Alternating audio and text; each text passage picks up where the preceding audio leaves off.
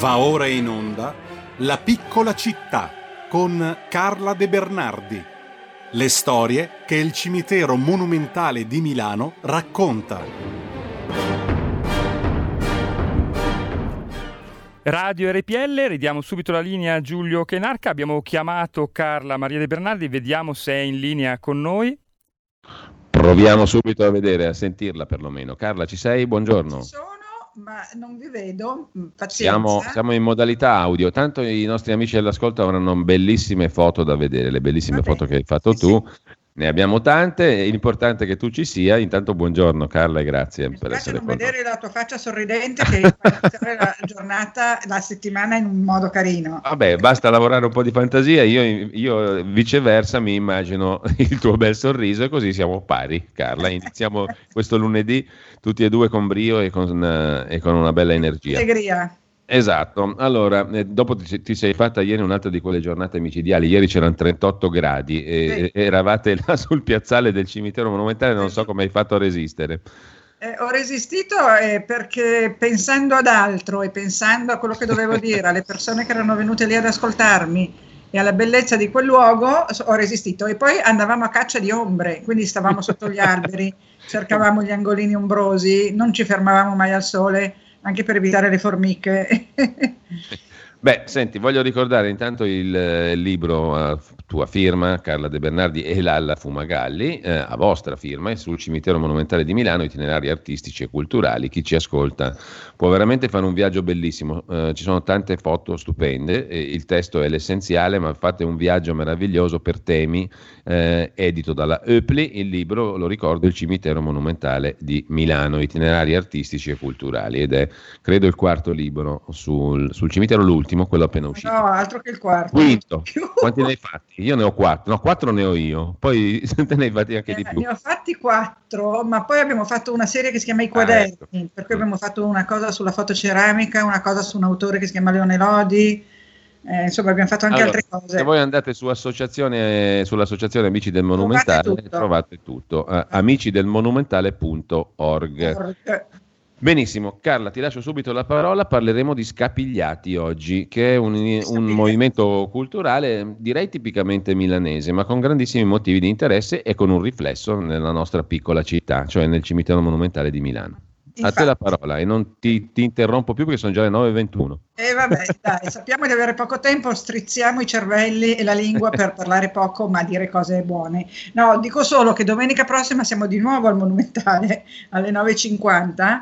Eh, la passeggiata di ieri era Anime senza veli e quella di domenica sarà Gli Angeli. Chi vuole venire deve scrivere a info amicidelmonumentale.org.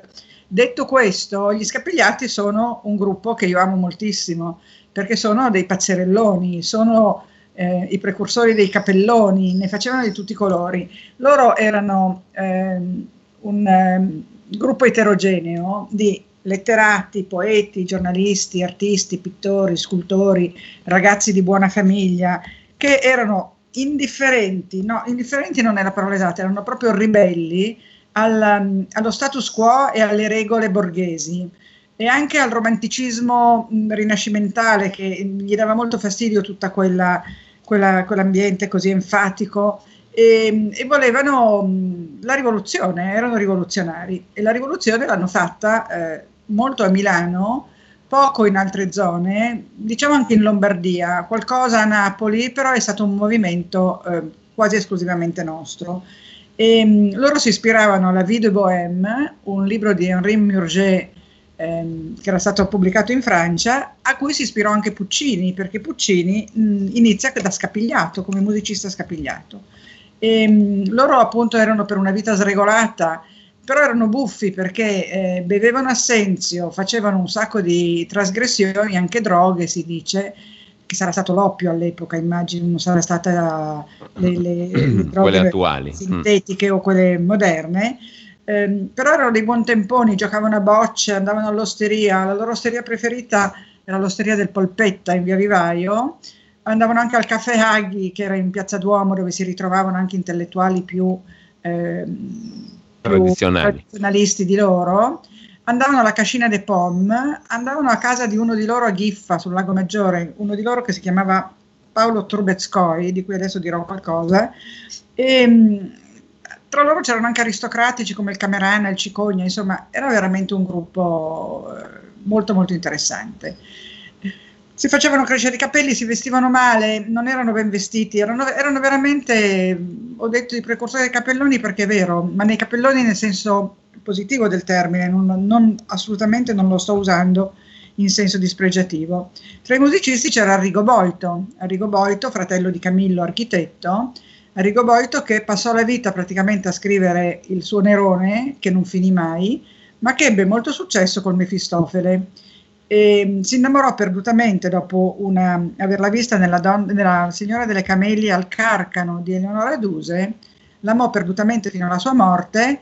Lei però era sempre in viaggio con 30-40 valigie perché faceva questa vita nomade come diceva eh, D'Annunzio, e poi dovete dividerla con altri, altre persone, tra cui proprio il Vate. Però era pazzo di lei, era anche molto bello Boito. Era pazzo di lei tanto da scriverle delle poesiole, lui che era un grande librettista e un grande scrittore, da scrivergli delle poesiole da Asilo Mariuccia. Poi dell'Asilo Mariuccia parleremo una volta perché parte della passeggiata dei filantropi a, eh. al Monumentale è pieno di, di, di brave persone. eh, uno degli interpreti principali del Mefistofele, ehm, un, un, basso, Tancredi Pasero, è al Monumentale e questo è di nuovo il solito discorso che io faccio sulle, sugli incroci. E Amilcare Ponchielli, per cui lui scrisse il, come si chiama, La danza delle ore e il libretto della Gioconda, è al Monumentale, sono tutti lì. E tra i gli scapigliati, tra gli scrittori c'era per esempio Rovani che è sepolto lì, perché gli scapigliati in parte sono sepolti lì, appunto Boito, Rovani e, e altri, e Carcano come pittore per esempio, e però è pieno di opere fatte dagli scapigliati. E quindi abbiamo opere di, ehm, come si chiama, di Bazzaro, di Butti, di Trubetskoy. Allora, Bazzaro e Butti sono allievi di Giuseppe Grandi, che è uno degli iniziatori della scapigliatura, eh, poi c'è Medardo Rosso, che è stato il grande allievo di Grandi e che però scappò a Parigi stufo dell'Accademia di Brera e del suo accademismo, incontrò Rodin e tutti e due dicono dell'altro che è stato un incontro fatale per diventare quello che poi sono, sono, sono stati nella storia dell'arte.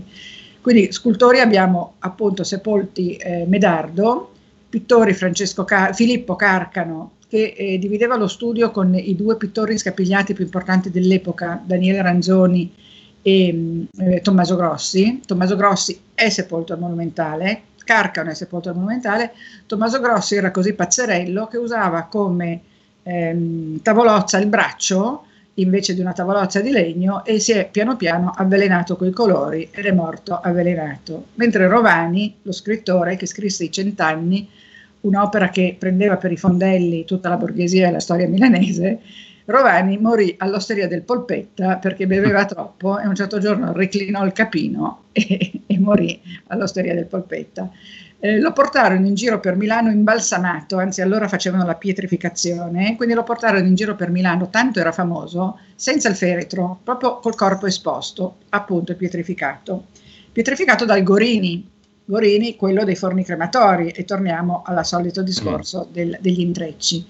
Eh, volevano dedicargli una, una, via all'epoca, ma la borghesia insorse perché era un rompiscato, un rivoluzionario, un, un, un alcolista e quindi non gliela dedicarono. Gliela dedicarono molto tempo dopo ed è qui non lontano da me, vicino al Parco Sempione.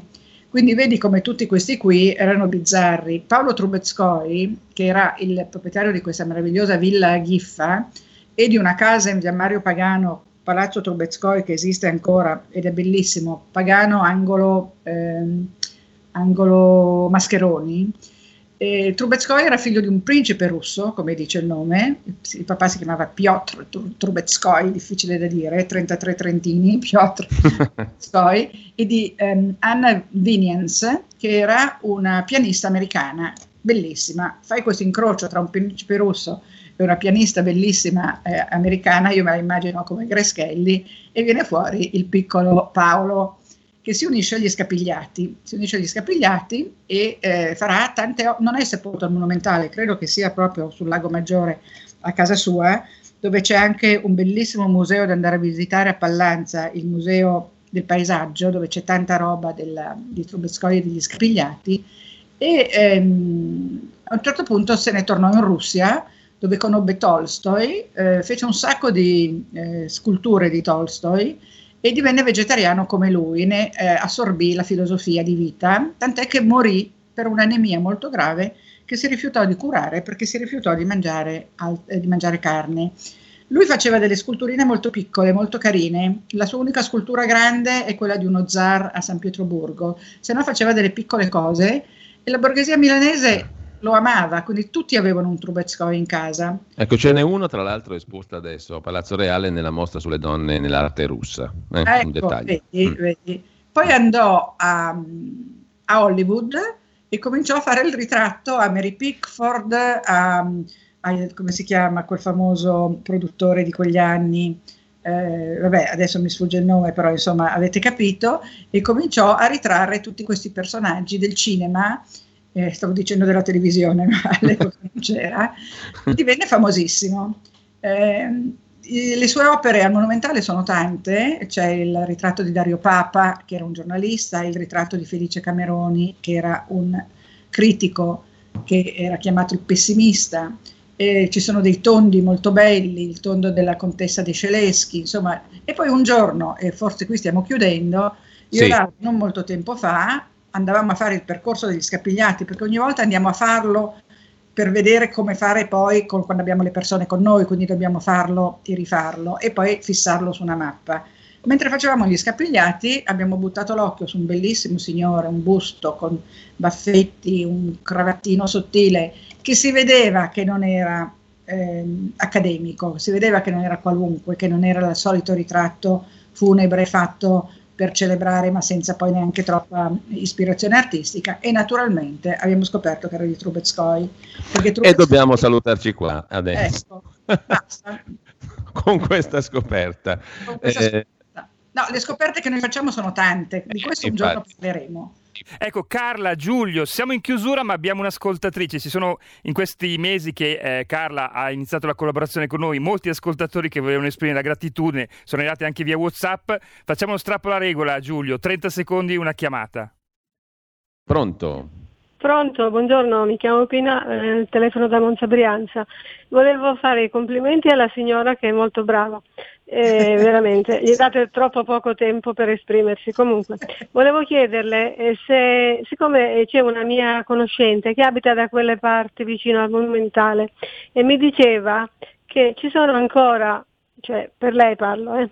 E praticamente dice un domani che dovesse succedere una cosa a me voglio andare al monumentale perché così mio marito che è anziano così cos'ha e mi diceva che appunto per i, le persone così non così famose ci sono ancora i loculi disponibili, volevo sì. sapere se è vera sta cosa. Sì, sì, confermo, confermo, non ce ne sono molti ma ce ne sono, io recentemente ne ho preso uno per la, la mia amica e eh, Daverio per esempio è stato messo in una celletta eh, infatti stiamo aspettando di vedere se lo portano nel Famedio, come credo, e dovrebbe arrivare anche Carla Fracci. Comunque per noi persone normali, diciamo così, comuni, ehm, esiste la possibilità di avere dei loculi anche a dei prezzi ragionevoli, seppur maggiori che al cimitero eh, di Musocco, però sono, sono, cifre accessibili. Sì, bisogna andare ovviamente agli uffici del comune, io non, non mi occupo di questa parte. Grazie comunque. Allora, Grazie anche a Pina e grazie Carla a te, ci risentiamo lunedì prossimo. A presto, Buona grazie. settimana, un abbraccio. Ciao a tutti, grazie agli ascoltatori, senza di voi a chi parlerei.